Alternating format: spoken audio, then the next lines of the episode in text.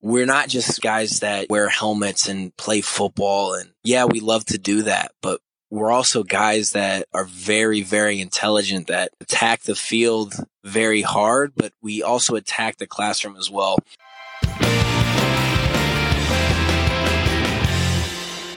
You're listening to Carlo Kemp.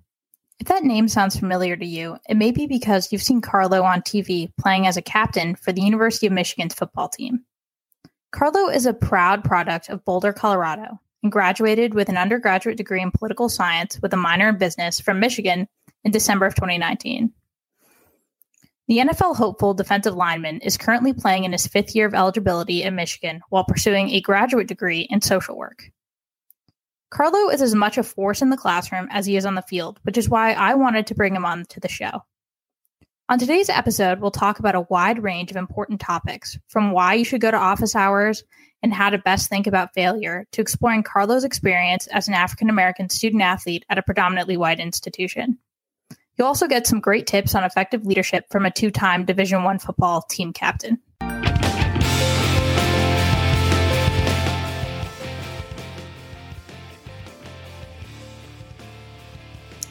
My name is Sarah Remberg.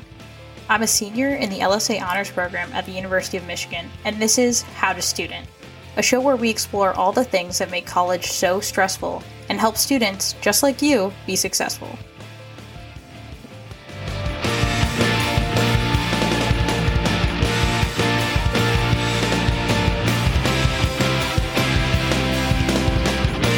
you did political science undergrad with a minor in business and now social work. So those don't necessarily come together in my mind. So I was wondering why you're pursuing a degree in social work of all things.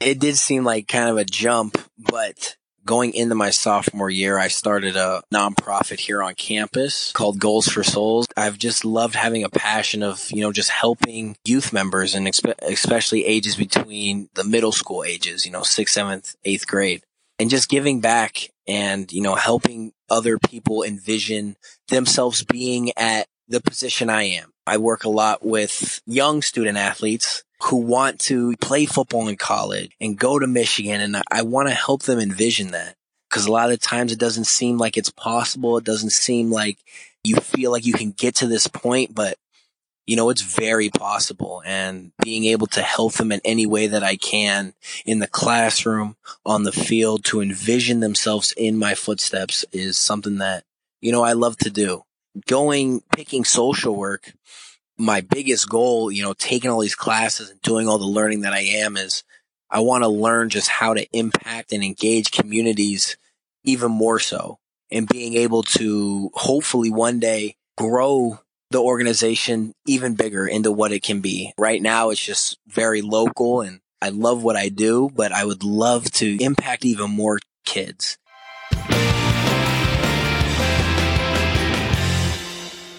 Have my own story for how I came to be a Michigan student. I wanted to know why Carlo chose to play football here.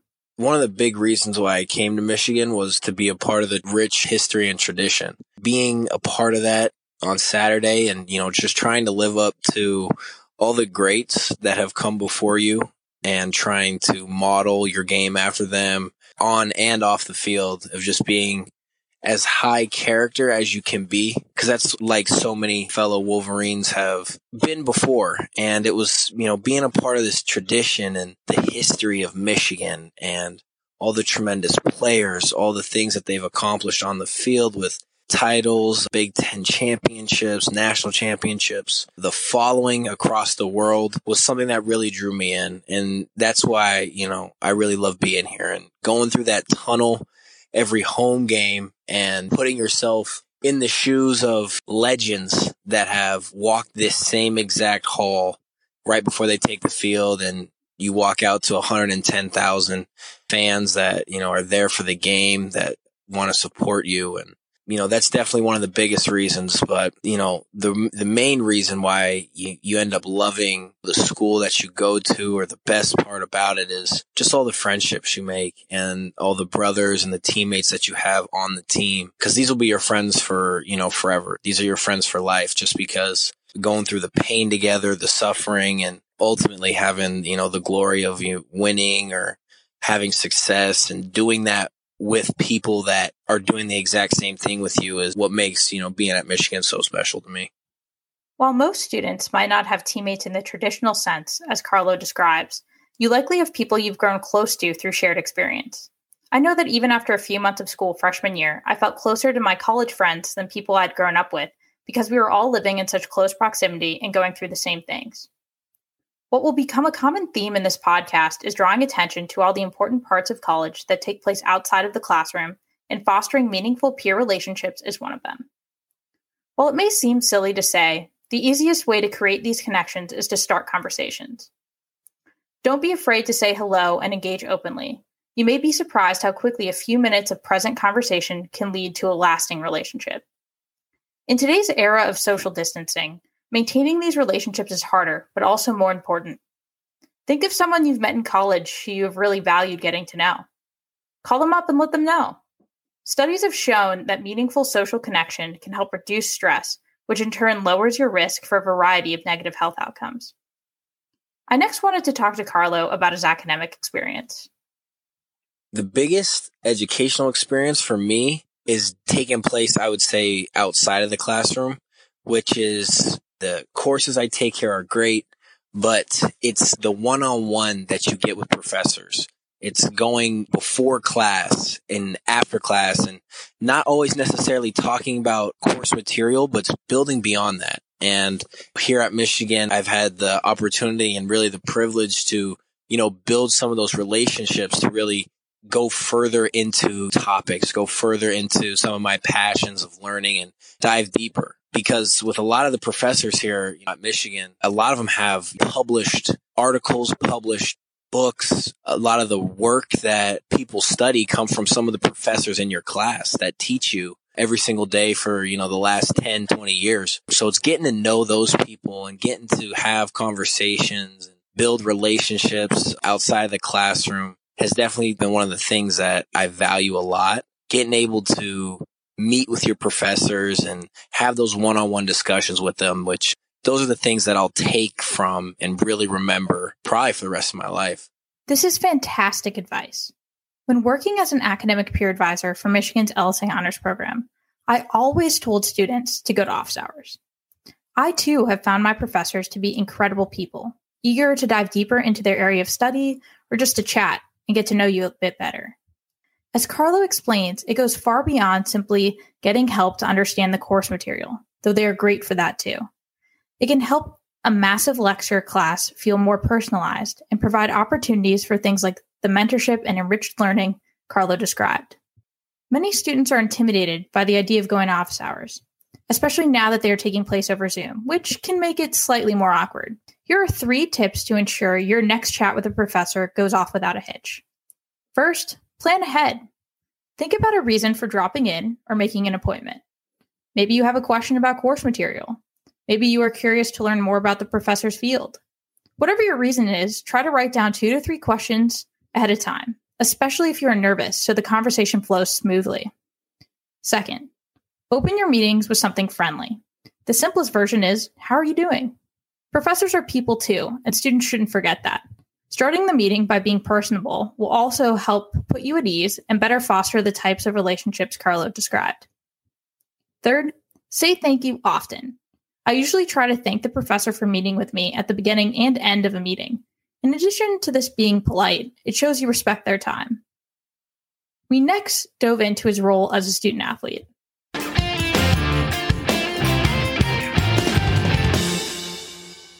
For many people look at the football players on campus. Um, you guys kind of stick out uh, a little bit for your size but you're also usually with the matching backpacks. Mm-hmm. i was hoping you could give some insight into what it's actually like to be a student athlete playing d1 football. It's a very unique opportunity. There's a whole bunch of mixed feelings with it. Personally for me being a student athlete is it's very special because you get to represent your school in the classroom as well as on the field and being able to have that opportunity to do so comes with you know a standard that you got to live by because you got to represent at a higher level because of the sports world and people you know look up to people that play sports and a lot of sports players, athletes across the world are role models. And that's something that you always got to keep in the back of your head when you're taking the field and playing the game how it's supposed to be played, doing the things off the field when you're training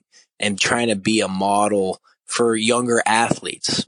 But one of the things you got to do also when you're a student athlete is you got to do the same thing but in the classroom as well. And you got to set that example and you got to set those reminders of, you know, you might not be able to do some of the things that other people have the opportunity to do. You got to make, you know, the sacrifice, if you want to call it that, to be able to accomplish and bring to fruition all the things that you've been training for, that you've been working for. On the flip side of it, you're going to be looked under sort of a different microscope at the same time because the mistakes that you make are going to be heightened to a further extent because you're more of a known figure than some other people that may be on campus just because on Saturdays you put on a helmet or you wear a basketball jersey or a baseball jersey or a soccer jersey and people can put, you know, a name to a face.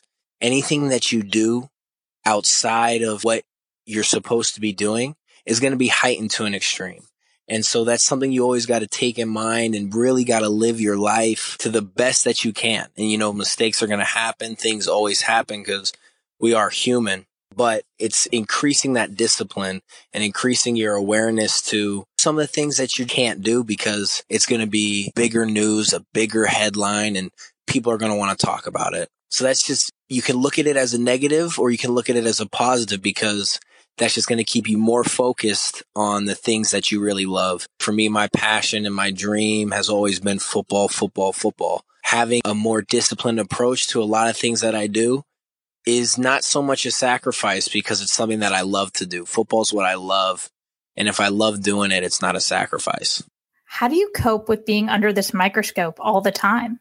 Trying to do things that really aren't I would say in the general terms expected, you know, from student athletes to do.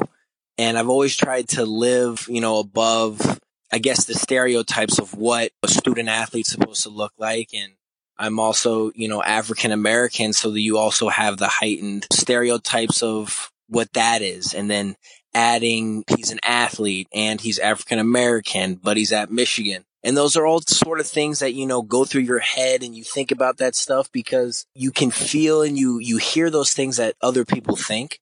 And it's always been trying to do things that people probably didn't expect or wouldn't think for me to do. And it's going to class and being within, you know, not sitting in the back, being up there, asking questions, doing the office hours, doing all your work and trying to be as perfect as possible, setting that example, not just for yourself, but trying to bring along as many teammates as possible.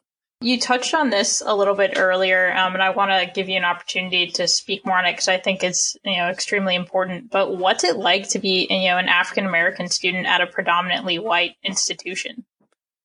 You mix that with also being a student athlete here, and there's a lot of things that you, know, you kind of feel. there's a lot of things that, you know, go into it. And I think one of the biggest things is, you know, the stereotypes that are out there and you know the things people think and you know the things that people say. So for me, one of those things was just always, you know, never try to live into those stereotypes. And I think one of the biggest things is being more than just an athlete, which I think has definitely become a big rise, you know, since 2016 is that we're more than just athletes. And I think a lot of the time when you're an athlete, college or pro, people just expect you to just play, just play your sport and just, and just do that. And a thing that gets lost in the translation, which, you know, it seems kind of comical that it would is that the people that play are humans. They're not just people that are programmed to play a sport and to do a job and then stop. These are people that have lives, that have families, that have knowledge, that have brains and hearts. And for me, it was always just trying to live above the stereotypes that are out there. You look at someone and you automatically can assume or think anything you want. I try my hardest not to always wear team issued gear, not to always wear Michigan football from head to toe. You know, step outside and just wear, you know, clothes that, you know, I bought personally. Just to try to always see yourself in, in a different light and not always be, you know, you're just an athlete. You're just an athlete. And that's why I've always tried to challenge myself in, you know, other areas of starting an organization or meeting professors, making connections and trying to grow, build and just to learn.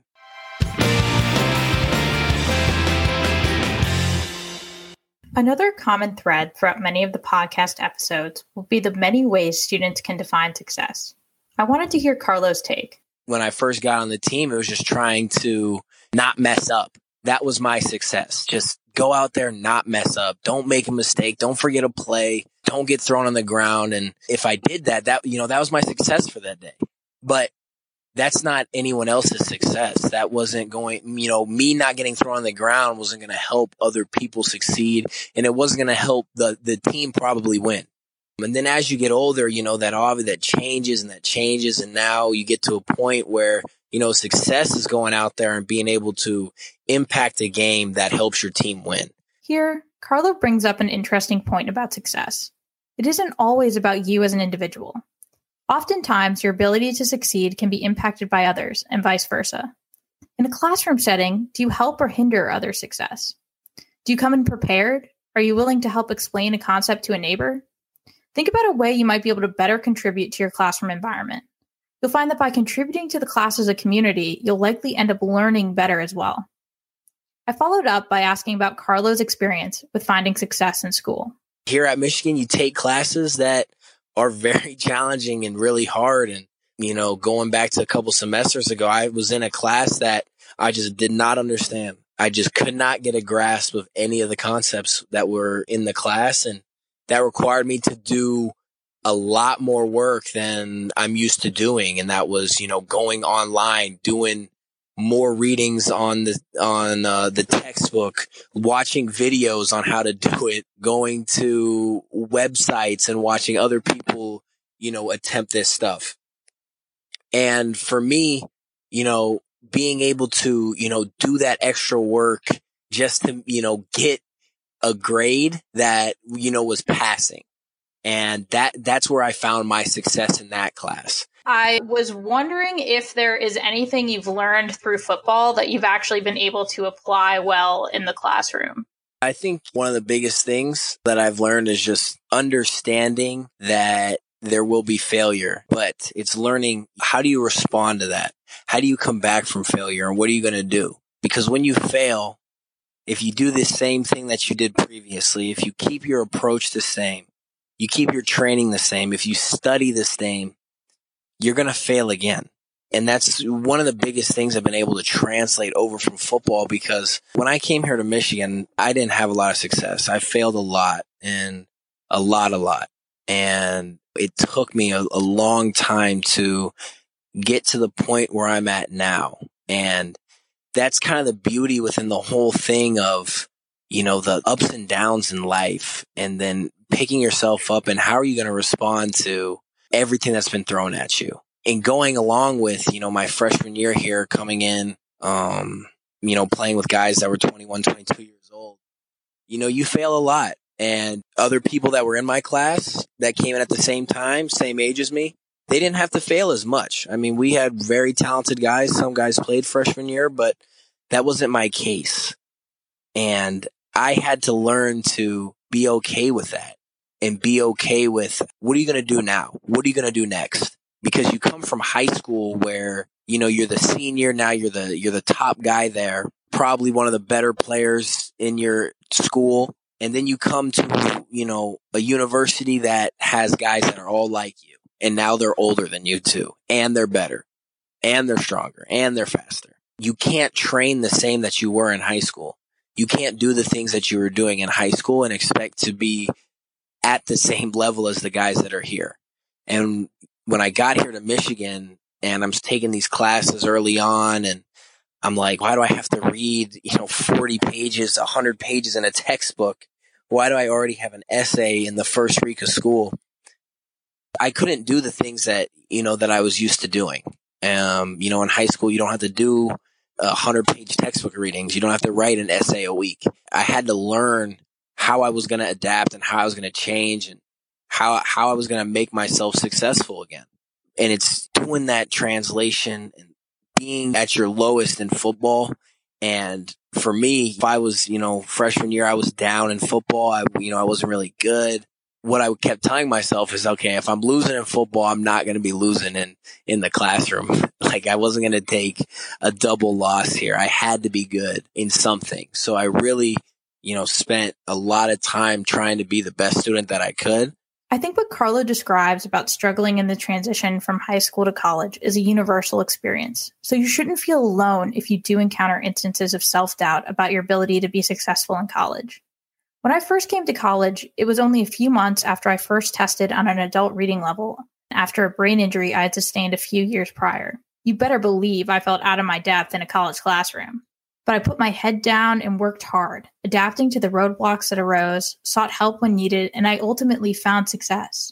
As Carlos stated, failure is inevitable. The key is to recognize where you have fallen short and learn from that failure. Don't dwell on it or make the same mistakes repeatedly. Think for a minute about a time when you failed. Maybe it was a bad exam grade. Maybe you let down a friend. Maybe you didn't get the job. Why do you think it was a failure? Did you learn anything from it? Did you wind up somewhere better as a result? What would you change, if, anything, in retrospect? The next time you fail, take a moment to think about it. Ask yourself what you've learned. Failure is a valuable tool, not something to fear.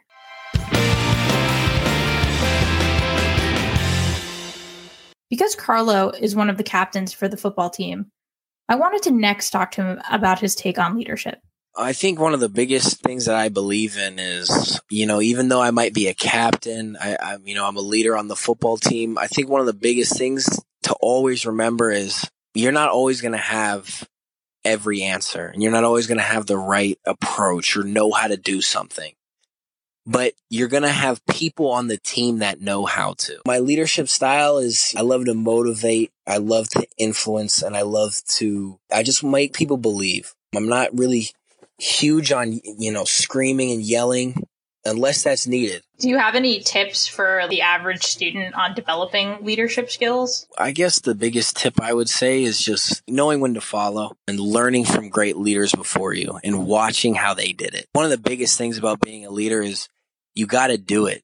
If you're going to talk about going to class, don't turn your assignments in late. Don't miss your Zoom calls. Don't show up late. Wear the right stuff to the workout. You know, practice hard play hard, be for your teammates. You got to do it. You got to back up everything that you say because there's going to be an extra added microscope that's on you. And people aren't going to follow a guy that is telling people to go to class, but you're never in class. He's telling people you got to get good grades. You got to stay eligible. You got to be about everything that you say. Before we start to wrap up, I wanted to give Carlo an opportunity to share more about his nonprofit, Goals for Souls, since they are doing such important work. We've partnered with a program here in Michigan called YIP. What we've done is they'll come to camp here at Michigan and we'll do class like in the day, early in the morning, and we'll do reading and writing and math early in the day. And then later in the day, once we get to right after noon or one o'clock, we'll play football or we'll play basketball. And it's all dependent upon how well class goes, how well we're moving. That's how we set the priority and prioritize, you know, the, the value of school. We take care of our work in the classroom. We'll get, you know, two hours, two and a half hours on the field to play football. We don't and we're not taking care of our work, we might, you know, get 30 minutes. We might not do anything on the field that day. And it's setting that standard of, of how important it is to take care of your schoolwork before you play, prioritizing that work. We've also done back to school donations with backpacks filled with school supplies for the kids. Wrapping it up, um, this is a question I asked all of uh, my podcast guests, and that is what would you tell your freshman year self? Because this this is something I think about a lot, and this is something that I love to tell. You know, some of the younger freshmen, you know, when they come in and they get on the football team, and one of the biggest things, you know, that I would tell myself, and something I definitely did tell myself, something that I still tell myself, and something that I tell the younger football players is don't ever stop believing in yourself and don't ever lose that confidence. I'm telling myself, you're here for a reason. You're here because you can play. You're here because you will play and, you know, you deserve to be here and you will make an impact. Cause freshman year is just, you know, it's such a challenging time and a lot of things happen so fast. And, you know, for me, it was you went from being the best to the worst and you don't feel that people believe in you. And when you don't feel that, you, you lose that confidence and that affects, you know, when you practice, you don't practice good. You're not going to train good. You're not going to play good. And you don't even believe in yourself at that point because you don't feel that other people do. And, you know, that, that starts to, you know, take over other aspects of your life. Cause at that point, you know, your whole life, your whole world is football. If I don't have that confidence in that football, it, it really affects everything else that I was doing. One thing that I would tell myself is, you know, don't ever stop believing. It'll come. It'll take time, but don't lose confidence in yourself. Even if no one else in, in the world on the team believes in you, always believe in you.